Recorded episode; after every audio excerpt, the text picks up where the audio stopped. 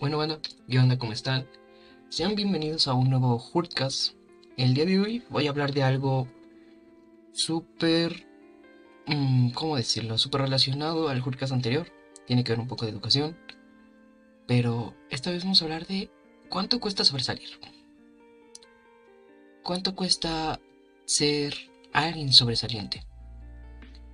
¿Cuánto cuesta tener un 10? En algunos casos tener una A. O lo mismo un sobresaliente. ¿Qué, qué nos cuesta a nosotros como personas tener un número o una palabra que nos defina? Porque, por ejemplo, aquí en México, pues, las calificaciones en cuanto a educación se rigen por números. Por ejemplo, un 10 es la diferencia entre ser listo o no serlo, entre ser alguien capaz o alguien inútil. Y, un montón de estereotipos que te dan un simple número. Incluso hasta un 10 te puede poner en el, la brecha de lo útil o inútil que es para el mundo. Que si eres necesario para este mundo por el simple hecho de tener un 10. Y aquí es donde vamos a hablar de distintas cosas. O sea, para empezar, ¿qué es para algunos le es importante tener un 10? Tener una calificación sobresaliente, sobresalir en sus grupos de escuela. Y esto pues obviamente se divide en dos respuestas, en un sí y en un no. Las personas que dicen que sí han atravesado por varias cosas. No estoy generalizando, obviamente, lo estoy basando en experiencia propia y en experiencias con algunas personas que conozco. Que hay gente. Ah, una cosa, se me olvidaba. Incluso un 10 es la línea entre ser o no ser mediocre, que es a lo que voy ahorita. Una persona, porque a mí me lo hicieron en alguno, en cuando estaba más chico, un sermón de no ser mediocre en cuanto a las calificaciones. Pero, ¿por qué ser mediocre en algo en el momento de aprender? ¿Por qué? estás aprendiendo. Obviamente vas a cagarla, vas a arruinar cosas. Como bien dice el chavo del 8, echando a aprender se aprende, ¿no? Y desde pequeños nos vamos con esa idea de... Nos meten ese miedo las personas adultas a que vamos a ser unos fracasados si tenemos bajas calificaciones, a que nos minimicen como seres humanos por el simple hecho de no tener unas calificaciones satisfactorias al gusto de los adultos. Porque uno como niño no sabe qué es una calificación, no sabe qué es ser listo, no sabe qué es ser inteligente hasta que te lo empiezan a decir. Y obviamente ser inteligente es un privilegio. Ser inteligente para algunas personas es un elogio. Pero voy a qué voy aquí. Las inteligencias son varias. Y eso es algo que falta aceptar como sociedad. Una persona inteligente en el país es alguien que tiene capacidades para todo, menos para cosas artísticas una, o deportivas. Porque para tener habilidad en algo es, es una inteligencia. No sé si estoy hablando aquí desde la ignorancia, una disculpa si es que lo llego a decir así. Pero aquí es muy minimizado el saber de historia, saber de arte, saber de algún deporte. Aquí es muy minimizado por las personas adultas, cabe aclarar. Que tú sepas dibujar o que tú sepas pintar. O que tengas que ver algo con artes plásticas. Porque pues cantar, obviamente cualquiera te chuleas si cantas bien. Bueno, ya si te metes con un crítico de música o con un maestro de música, pues te va a decir cosas, pero pues es parte de un aprendizaje, no lo creen. Pero sí. Aquí en México, una persona inteligente es alguien que es capaz de todo, pero no en cosas que para muchos llegan a llamar inútiles. Principalmente una persona inteligente en el país es alguien que sepa de matemáticas o sepa de ciencias, que hasta eso también está un poco minimizado el aspecto de la ciencia, ¿saben?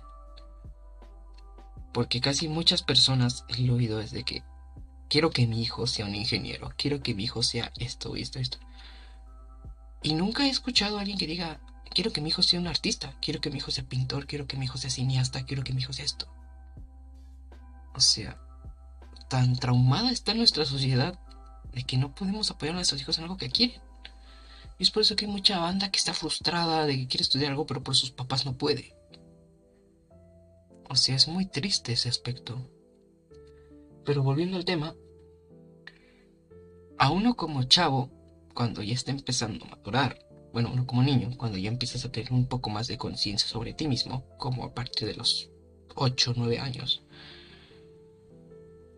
y empiezas a sentir que si llegas a que empiezas a hacer las cosas mal, güey.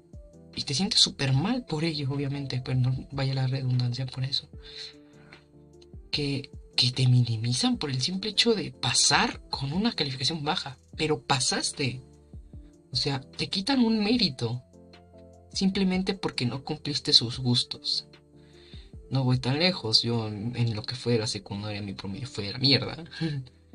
y pues ahorita en la universidad mi promedio está súper bien. O sea, ahí es donde dices, ¿qué onda, no? ¿Por qué pasa esto? Pues es muy simple. Las etapas de las personas son muy distintas, obviamente. Y yo como persona, pues pasé por una etapa muy fea en la secundaria y parte de la prepa.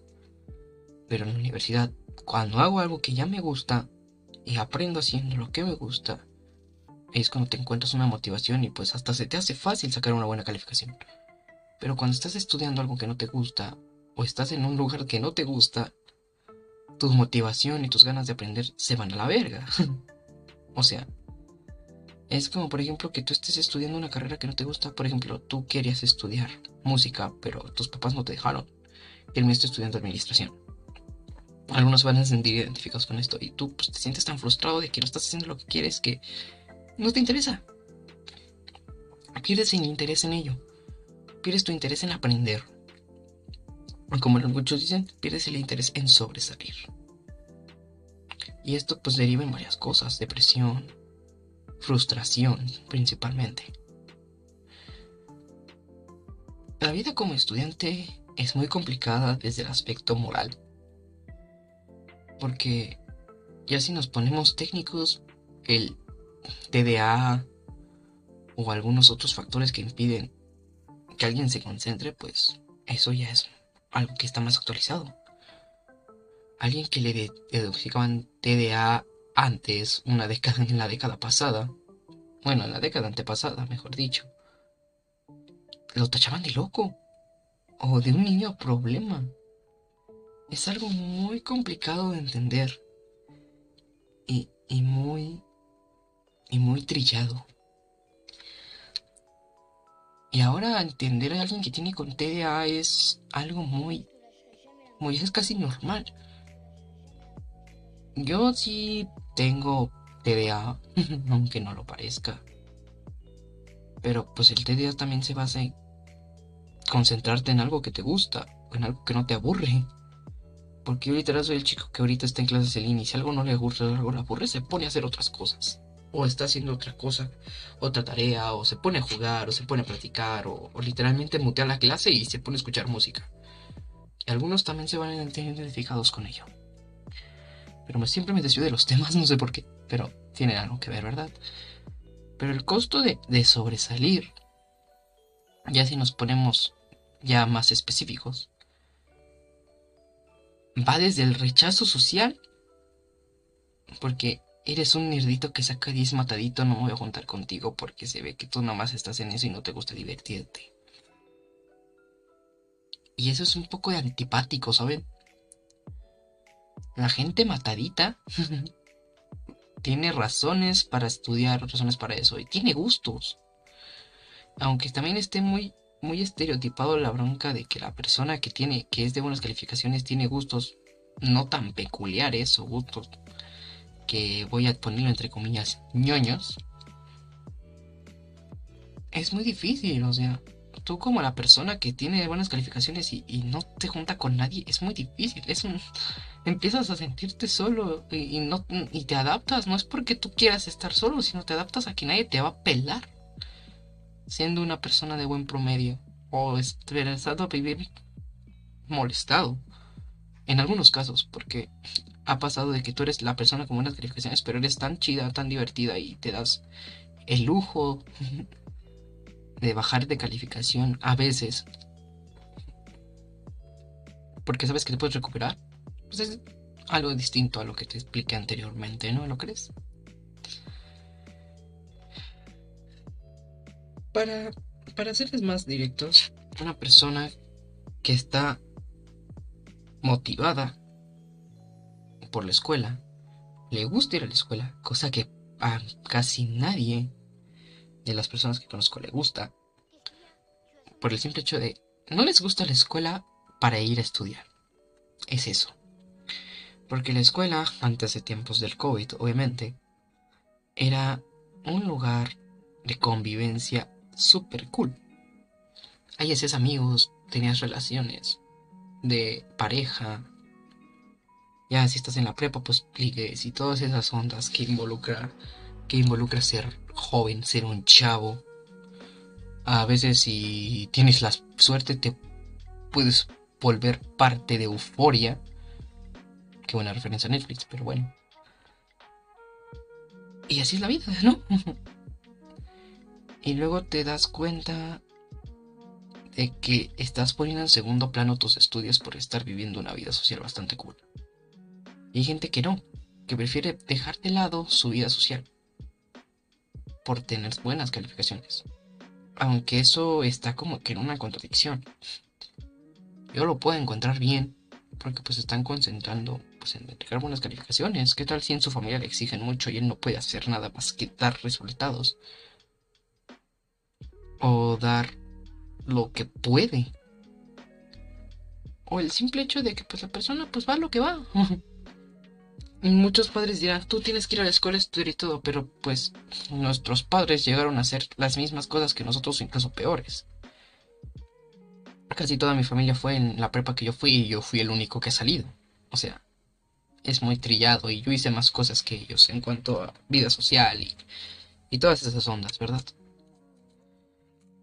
Pero ahora volviendo a las personas que se sienten mal, que, que, que se esfuerzan por sacar un 10. Aquí es donde voy a mencionar a dos tipos de personas. Mejor dicho, a una. A la persona que llora por un porque sacó un 9 y no un 10. ¿Sabe lo frustrante que es no tener una calificación que tú te esperas, sabiendo que tú diste un buen esfuerzo? Aún así, sea un 7 o un 8, un 9, un 10, incluso un 6. Si tú sabes que te mereces esa calificación, vas a luchar por ella y vas a estar seguro de que la tienes. O sea, no, no se burlen de la gente que, que se pone mal por no tener una calificación. Es lo mismo que si tú le rogaras al profe para que te aprobara. Pero pues véanlo desde otra perspectiva, sean empáticos con esas personas. Con las personas que tienen, que se sienten obligadas. Porque es eso, se sienten obligadas a entregar una buena calificación a o a ser perfectos en la escuela es donde yo siempre digo que es contradictorio porque pues la perfección no existe y pues ser perfecto en, en el ámbito académico cuesta trabajo. Pero se puede. Sí, tú cuesta trabajo, obviamente. Pero también es parte de darse cuenta de que una calificación, y esto es a lo que me quería concentrar al final del podcast, de que una calificación no nos define como personas es un simple número, y esto es, ya es muy repetitivo lo que digo porque lo han escuchado cientos de veces. Pero sacar un 10 es algo banal. Ok, tienes ese número. ¿Y ahora qué? Tienes ese número nomás porque entregaste trabajos, pero pregúntales de esto y ¿sabes algo? Porque hay gente que es eso. También el sistema educacional de este país es que fuerzan a las personas, a los estudiantes, a entregar trabajos y entregar y entregar y entregar y entregar y entregar. Hay algunos casos, en, algunos casos, porque siempre hay excepciones, de que las, los maestros te evalúan en base a tus conocimientos, en base a cómo sabes desarrollar tus conocimientos. Y no por el simple hecho de que hagas montañas y montañas de documentos, montañas y montañas de trabajos, montañas y montañas de dibujos, montañas y montañas de esto y que de aquello. Porque mucho, el sistema educacional actual, como digo, hay excepciones, nos está enseñando indirectamente a servir y no hacer a las personas a las que nos sirvan. No sé si me entienda, pero en la primaria o en la secundaria, aparte de lo que es la educación básica, te enseñan a entregar, entregar, entregar, entregar, a memorizar, a memorizar, a memorizar y no agarrarle el gusto a, lo, a las materias. Y eso pasa en todo lo que es lo que son bachilleratos públicos de la SEP, donde es muy difícil que sus programas de estudios nos lleven un pensamiento crítico, no se basen en ello. En que nada más haz esto y entrégalo. Aprendiste bien, si no, no me importa, tú lo entregaste y ya está. Solo te evaluamos el mérito de que entregaste todo aunque no sepas nada. Porque de hecho, la meritocracia, que esto en algún momento lo voy a tocar en un podcast, es muy importante. En algunos casos. En la educación, el mérito de que entregues te da una buena calificación. Aunque sepas mucho, pero si no entregaste, no, para nosotros eres un estúpido. Si eres de las personas que tiene un IQ súper chido, pero eres una persona con TDA que no le importa entregar o que es o que siente que, no vale la pena estar entregando trabajo si ya adquirimos los conocimientos necesarios. Pero el sistema educacional dice, no, sabes mucho, pero no me entregaste nada. Eres un estúpido, eres un tonto, no sabes nada, eres un imbécil. Es, es, muy, es, muy, es muy triste saber esto. Y saber que muchas personas se desilusionaron de estudiar por la misma razón. Y no llamemos hueva. Porque no, muchas veces las ganas no están por distintos factores muy fuera de lo que es la escuela. Porque ¿a quién de verdad te dan ganas de entregar un ensayo de siete páginas? ¿A quién de verdad le dan ganas de, de entregar un resumen de un libro? ¿O a quién de verdad le dan ganas, así por su gusto, que como siempre lo menciono, siempre hay excepciones, de entregar un plano de conjunto de una maqueta y no sé qué tanta chingadera de la, de la carrera que estudio, obviamente. ¿Quién por gusto va a hacer eso? O sea, sí, la, aprendes y todo, pero ¿quién va a hacer por gusto? Yo supongo que un error del sistema educacional es que nos fuerzan a hacer como y no a buscar el cómo. o sea, esto es como el clásico meme o el clásico chiste de, entregas el examen de matemáticas, tienes todo bien, pero como no usaste el procedimiento te mandaron al orto. Es muy complicado, ¿saben? Pero bueno, creo que es hora de concluir esto. Este Jurkas pues se va a quedar en un tiempo promedio, pero bueno. La conclusión es, no busques la perfección. Si estás en la universidad, ya no busques un 10, a no ser que quieras un intercambio. Pero eso es algo que luego voy a tocar. No estoy preparado para hablar de intercambios cuando yo quiero ir a Valencia, ¿no? Pero eso es muy aparte. No, no hay que ser perfeccionistas. Y no necesariamente demuestres a la gente con números. Demuéstralo con acciones. Porque podrás ser la persona de 9 y 10, pero si no tienes las capacidades que se requieren, o simplemente solo sabes hacer trabajos, pues tampoco vale la pena, créeme. Y si eres una persona de bajas calificaciones, pero sabe algo, no te ni te desanimes y no te desesperes. Una calificación no te define lo listo o lo tonto que seas. Tú has de ser listo para algo que el resto de las personas no lo sea.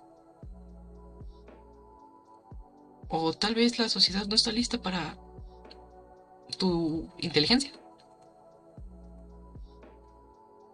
Bueno chicos, esto es todo. Recuerden, les dejo aquí al final los dos podcasts que tenemos, el canal, suscríbanse, me ayuda bastante. Eh, ya somos muchas gracias. Y pues ya saben, el Instagram y el, mi Twitch están en los está en la descripción. Y pues sin más que decir, esto ha sido todo por el podcast de hoy. Muchas gracias por oír. Esto es todo. Los quiero. Iván por fuera. Besos. Bye.